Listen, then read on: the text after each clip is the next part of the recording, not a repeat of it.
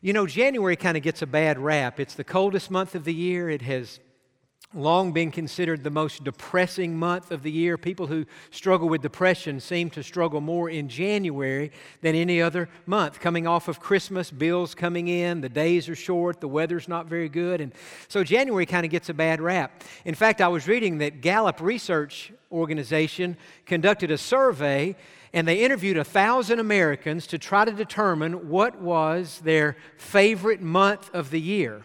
May came in first place, October came in a very close second, and January and February tied for the last, least favorite month in the whole year. And so here we are in what studies tell us is the most unpopular time of the year, and yet for those of us who are Christians, January is so very important. When we get into the month of January, we can look to the year ahead and we can think, now, God, what do you have planned for me this year? And what steps could I take in January that would put me in position to experience all that you have for me to experience in the year ahead? Interestingly enough, the English word January comes from a Roman mythological god. And I think we have a, a picture of this god. What makes this Roman god so interesting is he's a two faced god. He's named Janus, and with one of his faces, he's looking back. And with the other face, he's looking out into the future. And so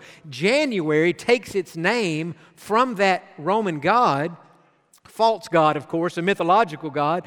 But the idea is that each year in January, we look back over the previous year, what has happened, the good, the bad, and the ugly, and then we look forward to the year ahead and we say, God, I pray this new year will be a better year. I pray that in the, in the year ahead, I'll experience more of your goodness and more of your blessings, and that I'll be a, better Christian in my own life as well. And so that's kind of where we are in January. And I don't know how it is with you, but each year when I get into January, I kind of ask myself this question What are some spiritual seeds that I could plant in January that will hopefully grow? and produce a good harvest for me in February, March, April, May, all the way through October, November, December. In other words, what can I put in the ground, spiritually speaking, now that the whole rest of the year I could have a better year than I otherwise would have. And each year in January, I start thinking about that in December. When I get into January, I'm very mindful that one of the seeds that I can put in the ground, one of the things that I can do in January is to have a, an extra emphasis on prayer and fasting.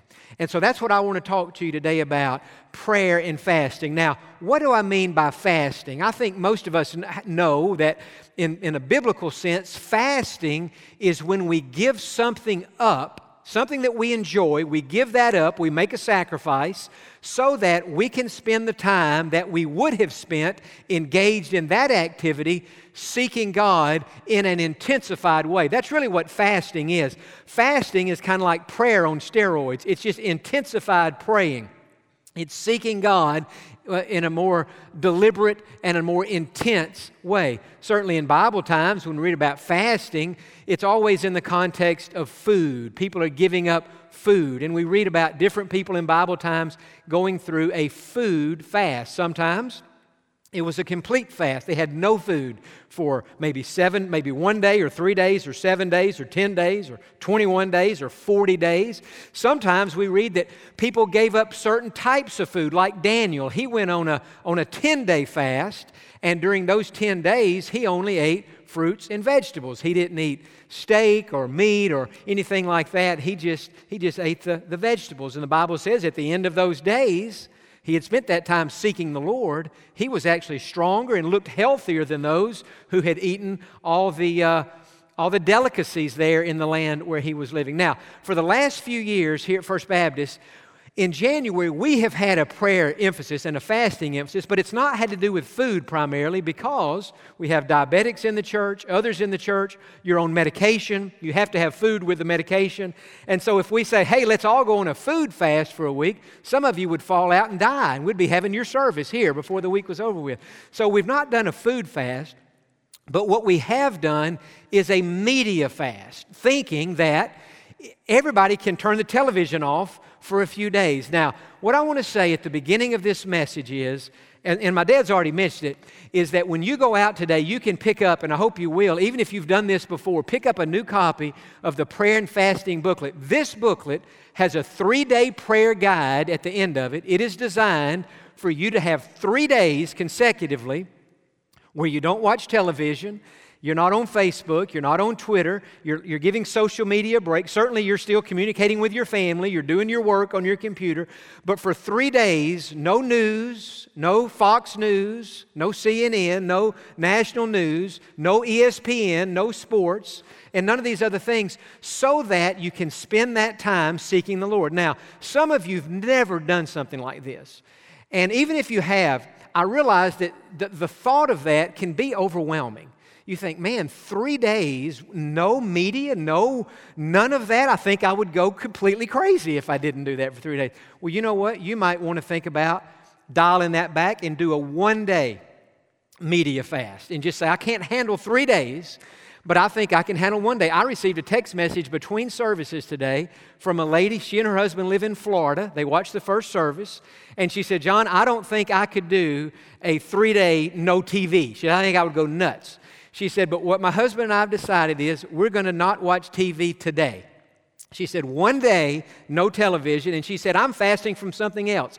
She said, I am a, I think she said, I'm an Olympic style worrier. She said, I worry about everything. And so she said, I've decided for one day, no TV and no worrying. So she kind of modified the fast. And you might have to do that as well. You might have to say, you know what? I'm not going to do the three days, I'm going to do one day. You might decide this. You might decide, I don't even think I can take a day, but I'm going to take two hours a night for maybe one day or maybe three days, and I'm going to block out two hours. Maybe, I know just for me, I, I, I live alone, as you know. And so if you live alone, you don't have people in your house, you know, sometime, like if you're eating the meal, TV is nice company. You turn it on, you see what's happening, and like if I'm home in the evening, I like to eat my dinner sometime between 6:30 and 8. And if it's a really good meal, I like to just eat for the whole time, just right there the whole time. And so that's it. and if I'm doing a media fast and where I say, okay, no TV for three days, I have to be honest with you, that is the hardest time of the day for me. In the morning, it doesn't bother me. Afternoon, I don't care. In the late night, it doesn't bother me. But 6:30 to 8, while I'm eating, Wheel of Fortune, Andy Griffith, that's my life right there during dinner, and I have to give that up. So I, I even I think God, it's just too quiet in this house tonight. But I know if I can make it till 8 o'clock, then the rest of the night I'm, I'm home free. It's not that hard for me. So, what I'm saying is, you have to look at what you can do. And maybe you don't even want to give up meat. Maybe you don't even watch TV. Maybe that's not even a deal for you. Maybe you want to say, you know what? I'm going to for, for one day, I'm not going to eat lunch. Or for three days, I'm not going to eat lunch. And I'm going to spend that time that I would have spent eating lunch, reading my Bible, and praying. And so when we fast, we just seek God in an intensive way. And so I'm asking you today give me a hearing, hear me out on this. And as we go through the sermon, be thinking and praying and saying, God, what would you have me to do as we come to the end of January, the 1st of February, so that for the rest of the year, my life can be better than it otherwise would have been. Now, I want to make a statement about fasting, and then we're going to get into the Bible. But I want you to, see, well, go ahead and open your Bible. Let's go ahead and do that. Second Chronicles chapter 20, that's where we're going to be. We're going to see an example today of a king of, of Judah living in Jerusalem. His name was Jehoshaphat. For the last couple of weeks, we've been studying about his father, King Asa.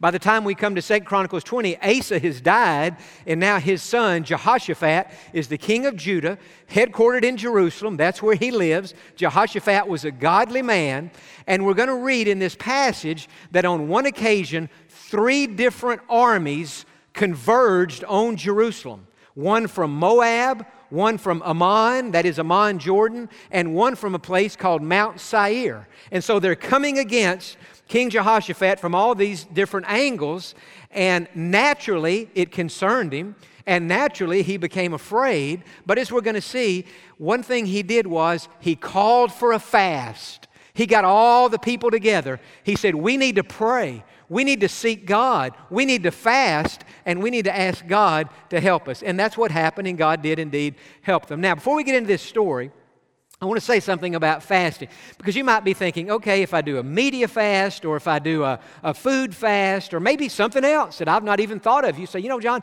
if I'll stop this for a few days, then that might be what I could do.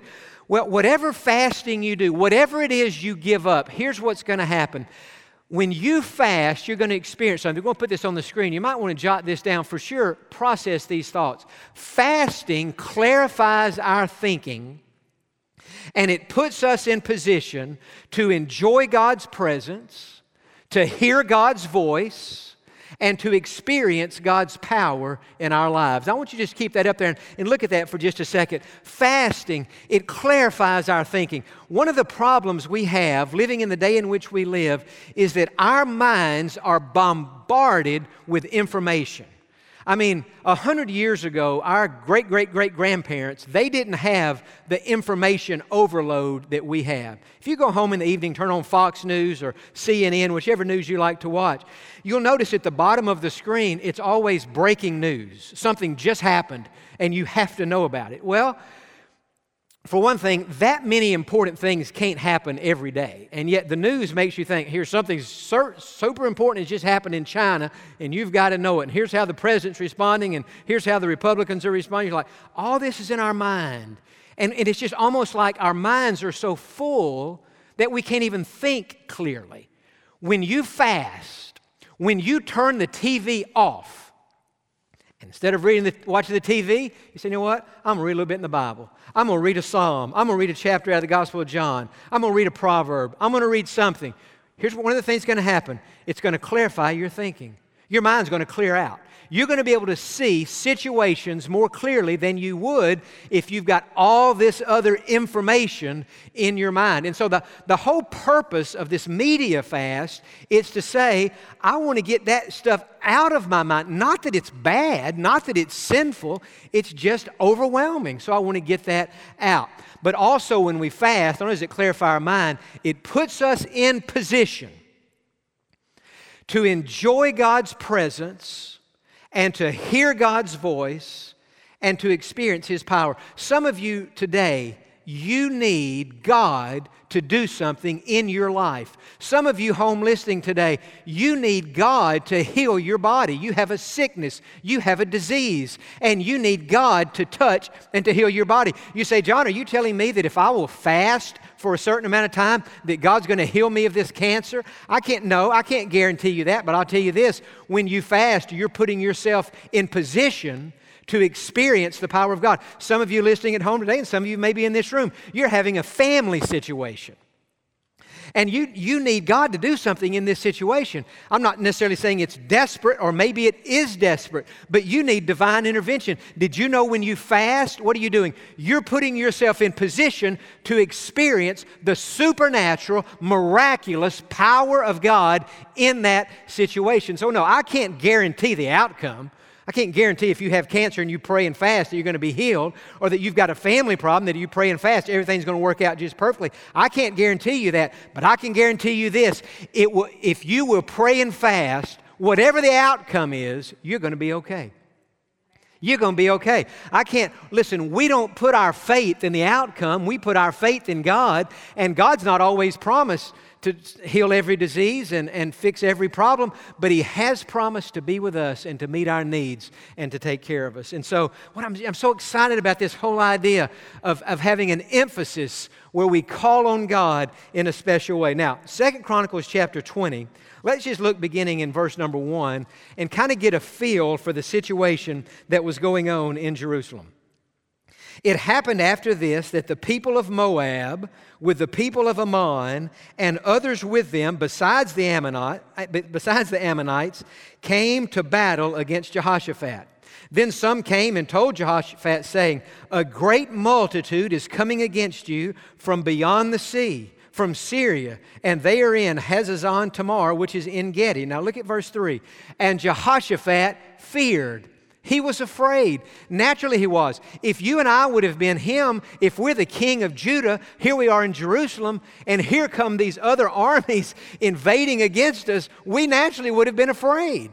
And yet, he didn't let that fear paralyze him. Notice what it says. And he set himself to seek the Lord. Literally, he set his face to seek the Lord and proclaimed a fast throughout all Judah. So Judah gathered together to ask help from the Lord, and all the cities of Judah, they came together to seek the Lord. And so now Jehoshaphat, looking at the situation, he's a wise king. And what he, he says to his people, we need to pray. We're one nation. We're one army. We're being invaded by three different nations, multiple different armies, and we need to seek God. You know what? If Jehoshaphat were living today, I was thinking about this. If Jehoshaphat were the pastor of this church, or if he were preaching in this church today, or if Jehoshaphat were the president of the United States, I mean, think about what is happening in the world. There is a plague, and it's been going on for 11 months this pandemic has killed approximately 440,000 American people. Even in our church, we have had people die of COVID. Yesterday, a funeral of one of our faithful church members, she had died of COVID. Others in our church family have lost family and friends. Family, we've all lost friends, but some have lost family who have died of COVID. There is a plague, there is a pandemic, there is a sickness on this land. Let me ask you a question. If Jehoshaphat were living today, and if he were the president, or if he were the leader, if he were the governor, what would he do? I guarantee what he would do. He would say, Hey, folks, look, it's bad. What we need to do, we need to have a time of prayer and fasting. And even if you watch the news at all, yesterday, you see like in California, they're having, they're having snow, they're having floods. Highway 1 at one point completely just fell off the cliff yesterday. Fires in New Jersey. I mean, things are just happening in this world. Our, our, the world not just America, but the entire world is coming unraveled at the seams. And we're trying to figure out who's going to win the Super Bowl next week. Well, Tampa Bay is going to win the Super Bowl next week, I'm going to tell you. Tom Brady is going to get number seven next Sunday night. I guarantee you that. If he does it, Patrick Mahomes is going to win number two. So something good is going to happen next Sunday night. But folks, listen, with what's going on in the world today, let me just say this. I'm the biggest sports fan live. It doesn't matter who wins the Super Bowl. What we need in this country and what we need in this pandemic is that we would stop what we're doing and call on God and saying, Father, we're doing everything we can. We're wearing masks. They've got a vaccine coming out. But God, we need a fresh touch from heaven. Stop this plague, heal this land, God, and bring us through to the other side of what we're going through. That's what we need. And Jehoshaphat, if he were with us today, he would call for a fast. Now, I'm not Jehoshaphat, I'm Jon. And this is not Jerusalem, this is Pasadena. But I'm saying what, what I'm calling for today is a, fa- a time of prayer and fasting. And whether it's three days, one day, one meal, one night, one hour, 30 minutes, however you do it, that's between you and God. But I'm saying we need to call a time out on life and we need to seek the face of God in a fresh and a new way. Now, when we do that, again, what I'm saying, I'm going to clarify our thinking first of all. Look, look in verse number 12 as we think about Jehoshaphat's thinking and as we think about how he had an awareness of God's presence. Look in verse 12. O our God, will you not judge them? For we have no power against this great multitude that is coming against us, nor do we know what to do. See, that's how we are right now. Some of you, it's not the pan. I mean, for all of us, it's the pandemic. God, we don't know what to do. But for others here today, you're saying, Jon, it's even worse. It's cancer. It's a marriage problem. It's a problem with my kids. It's a financial problem. I lost my job. I don't have any income. For others here, they say it's not that. Jon, I'm emotionally worn out. I'm depressed. I'm, I'm, I'm suicidal. I'm giving up on life. I don't know what to do. But notice what Jehoshaphat said. But our eyes are upon you. You see, as he began to fast, see, in verse, verses 3 and in verse 3, he proclaimed to fast. By the time we get to verse 12, he said, God, our eyes are upon you. His thinking is already getting clearer. And he has now an awareness of God's presence in his life beyond, his, beyond what he had before the prayer and before the fasting emphasis. I was home the other night and I wasn't necessarily fasting. I don't even know that I was praying. I had read my Bible and I was kind of, I just met a TV was off, I was just kind of thinking about what I'd read in the Bible. I don't even remember now what it was, but I was thinking about it at that time. And as I was thinking about that, I started thinking, I, I just had an awareness of the presence of God with me in my life in a very meaningful and special way. And it's hard to describe it now and make you feel what I felt the other night. But in my heart and in my mind, not, not visually, but nonetheless in my mind and in my heart, it's like I could just sense that God the Father was standing right next to me on my left side. And then I could sense that on my right side was Jesus Christ. And then I just had an, an I mean, I already know all this, but I, it's like I had a fresh awareness of the Holy Spirit's presence in my life. And you know, if you live alone, and, and I seldom ever get what I would call lonely, but, but you can get lonely if you live with people, but sometimes if you live alone, you might be more prone to that. And, and, and, I think the other night I just had a, just a wave of loneliness come over me. And as I was processing that and thinking about that, it's just like God gave me a fresh revelation of his own presence. And it's just like God said to me, Jon, you're not alone. You, you may be the only human being in this house, but you are not alone. I, as your father, am standing right by your side. And Jesus Christ, as your Savior and as your elder brother, is standing on your other side. Jesus is always at the right hand of God the Father. And the Holy Spirit, who has indwelt you, is there, and he will never leave you. And it was so real to me that night. It's hard for me to put it into words. But as I was thinking about the Father to my left, Jesus to my right, the Spirit on the inside of me, I thought, God, there's a sense in which I'm in this house alone, but there's a much deeper and more accurate sense in which I am a family of four God the Father, God the Son, and God the Holy Spirit living with me. And I thought about that and I was turning that over in my mind and I went to bed. It was just like I could I couldn't see God. But his presence was so real to me, I don't think if I could have seen it that it would have been any more real. And I got in bed that night and I just thought, God, I just can't thank you enough for this, this, this, revel, this, this just awareness of your presence that you have given to me. And I got in bed and I was pulling the covers up, and it's like God said to me, Jon, there's even more of us than that. It's more than me as your father, and Jesus is your brother, and the Holy Spirit living inside of you. Remember this I have sent my angels to keep charge over you to watch you in all your ways. Not only do you have me on the left, Jesus on the right, and the Holy Spirit on the inside, you are surrounded by angels. I'm telling you, I felt like I was in heaven in my house the other night because I just had that awareness of the presence of God. And what I'm saying to you today is that's what happens when you turn the TV off and when you read your Bible. Billy Graham, one of the greatest quotes, I want you to see this. Billy Graham, now you talk about a man that he had a wife and he had five kids and a bunch of grandkids and a huge family and he knew everybody. He was friends with presidents and kings. And yet, Billy Graham spent much of his time alone because he traveled, he's in hotel rooms, separated from his family. And so, if you've ever heard him preach or did when he lived and read any of his books, you know that Billy Graham struggled with loneliness which says to me that loneliness is something you can struggle with whether you live alone like I do or whether you have a huge family like he did. Anybody can struggle with loneliness. Billy Graham said this He said, I am never lonely when I'm reading the Bible. There's something about reading the Bible. And then he said, Nothing dissolves loneliness like a session with God's Word. And I came across that quote months and months ago, and I've even written it in a couple of my Bibles at home. I love that. I'm never lonely when I'm reading the, Bible. And you know I've noticed in my life? At night, sometimes, if I feel have a little lonely feeling, I ta- if I'll take my Bible and whatever I'm reading, just a few verses even or a chapter, after I've been reading the Bible for five minutes, it's like that loneliness is completely gone. And so if you think about it, what is the cure for loneliness? Well, if you ask that to people in the world today, they would say, well, the cure for loneliness is another person, right? I mean, if you're lonely, you have another person, then you won't be lonely. And that's true, but I would put this on there. That's true as long as the other person is God.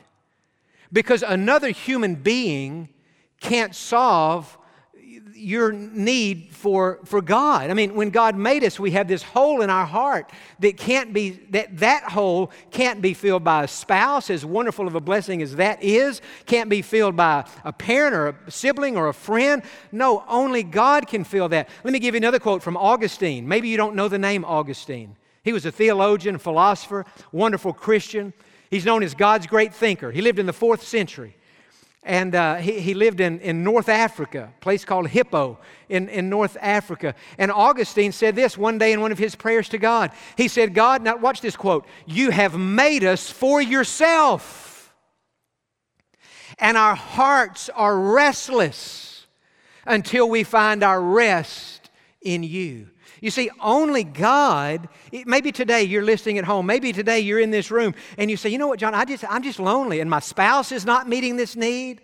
And maybe you're even thinking, I'm going to look outside of this relationship to try to get this need met. Don't do that. That's a horrible mistake. Not only would that be the wrong thing to do, it's not going to meet the need. The only person who can meet that deep need is Jesus Christ Himself. And when we turn the TV off, not forever, but for an hour or two hours or a day or three days or whatever, and you just turn it off and you say, God, I want to connect with you. I want to reconnect with you. One of the things that God's going to give you is an awareness of His presence, and it's going to knock that loneliness right out. I'll tell you something else going to happen. When you turn the TV off and you take your Bible and you open it up and you begin to read a few verses, here's what's going to happen. You're going to be able to hear God's voice more clearly. Now, if I were to ask you today, since we were here together last Sunday, what has God said to you? Last Monday and Tuesday and Wednesday, Thursday and Friday and yesterday, what God say to you?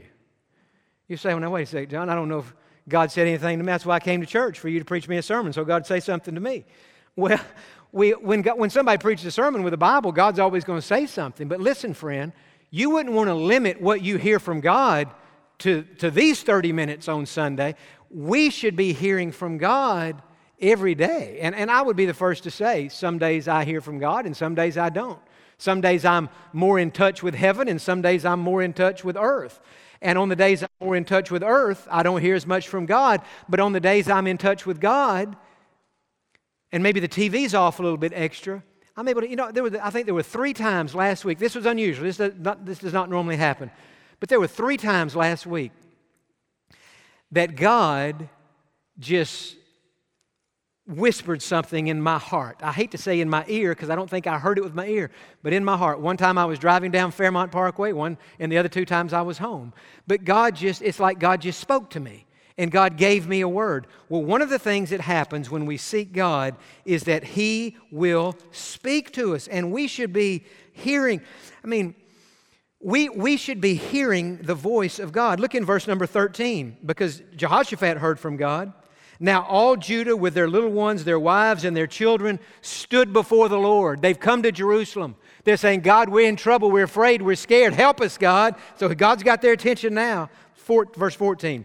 Then the Spirit of the Lord came upon Jahaziel, the son of, and then it tells of all of his ancestors and so on. And then it says, a Levite of the sons of Asaph in the midst of the assembly. And he said, Listen, all you of Judah and you inhabitants of Jerusalem, and you, King Jehoshaphat, thus says the Lord to you. And so God is looking at these people fasting. They're seeking the Lord. They've turned the TV off, as it were, in their day. As much, you know, is different then, but they've turned the distractions off. And so God sends one of his representatives and he says, I've got a word for you from God, and here it is. Do not be afraid nor dismayed because of this great multitude, for the battle is not yours, but God's. Now, I want to be a pure Bible preacher here just for a moment. Well, I hope I'm a Bible preacher every moment, but in this moment, I want to just even more so.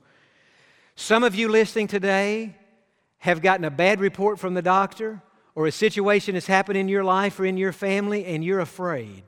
Others of you here today, you're in that boat and you're saying, like Jehoshaphat, God, we don't know what to do.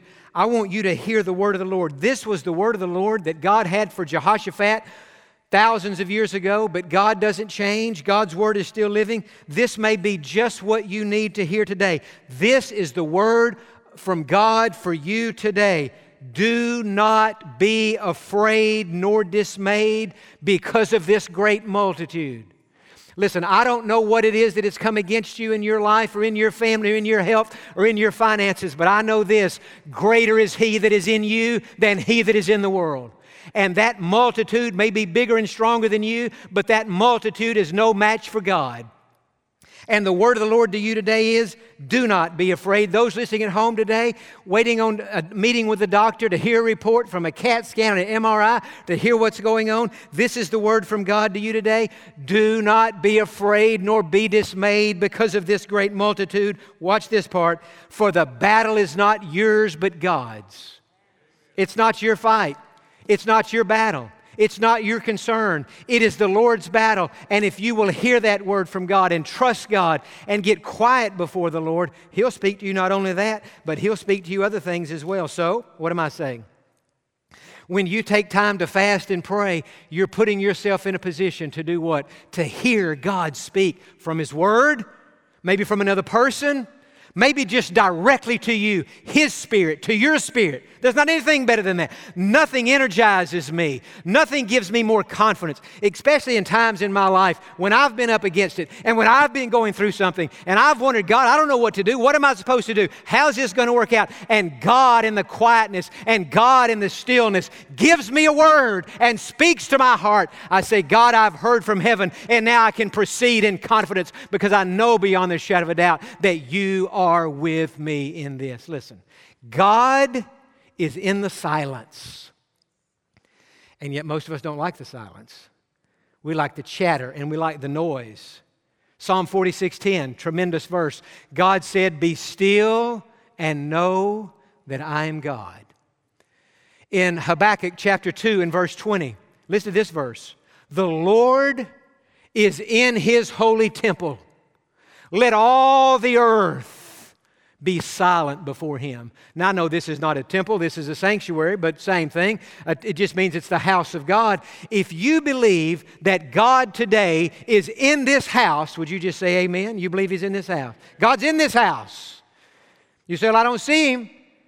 We don't walk by faith. We, walk by, we, we don't walk by sight. We walk by faith. Faith, not sight. We don't see God, but He's promised to be with us. God is in His holy house. Let all the earth be silent before him. And yet, what do I know?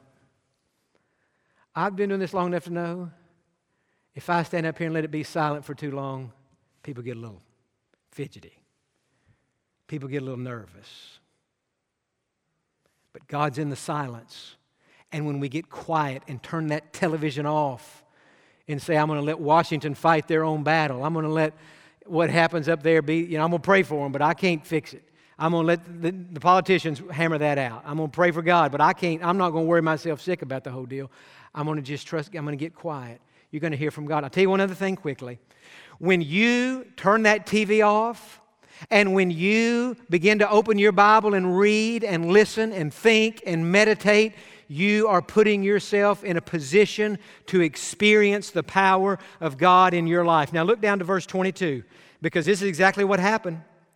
They had prayed, they had fasted, they had sought the Lord, their eyes are on God, God is speaking to them, and now they're beginning to praise God, worship God. Before anything happened, they're praising God. Before the battle was won, they're praising God. Verse 22 Now, when they began to sing and to praise, the Lord set ambushes against the people of Ammon, Moab, and Mount Seir who had come against Judah, and they were defeated. So here's Jehoshaphat in Jerusalem king of Judah, invading armies coming against him. He, they were no match for these multiple armies. He prayed, he fasted. The people prayed and they fasted. And what happened? God defeated all these armies, and the Jewish pe- people did not have to lift a finger. They didn't have to get involved in the battle. The battle never was theirs, the battle was God. They had a problem, they looked up, God intervened, and the problem was resolved. I'm saying to you today, if you will turn that TV off, even if it's just for two hours, maybe for three days, whatever, maybe for one day, and pray and seek the Lord, you're putting yourself in, an exper- in a position to experience God's power in your life. You know, if I were meeting with a seminary professor, if I could turn back the clock and go back to seminary, and if I were in a preaching class, and that preaching professor said to me, Now, Jon, here's your sermon. You've written it out, you've studied, you've prayed, you're ready. What is it you hope to accomplish when you go out there on Sunday to preach this sermon? I would say to that professor, I would say, Well, professor, here's what I'm trying to do.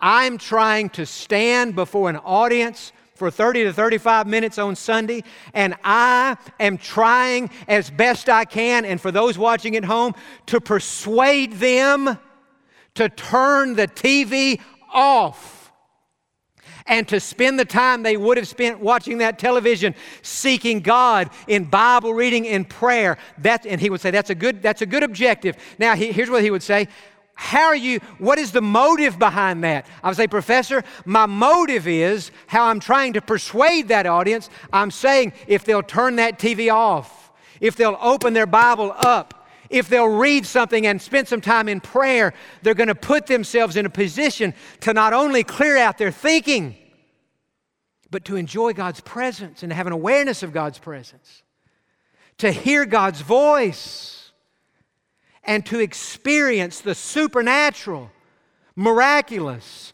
healing, restoring power of God in every area of their life. That professor would say to me, You've got a good sermon, you've got a good objective, you've got good motives, go out there and preach that sermon. And that's what I'm trying to do today. I'm trying to persuade you. However, you do it. That's why I'm saying it doesn't have to be three days. One day, two hours, one hour, 30 minutes, do something to seek the Lord. I want to read this before we leave. This is in the booklet, but I just want to read a couple of three pages to you before we stop this sermon. When we fast, we enter into a deeper awareness of the presence of God. When we fast, our hearts become more sensitive to the promptings of the Holy Spirit. When we fast, we're able to hear the voice of God with greater clarity.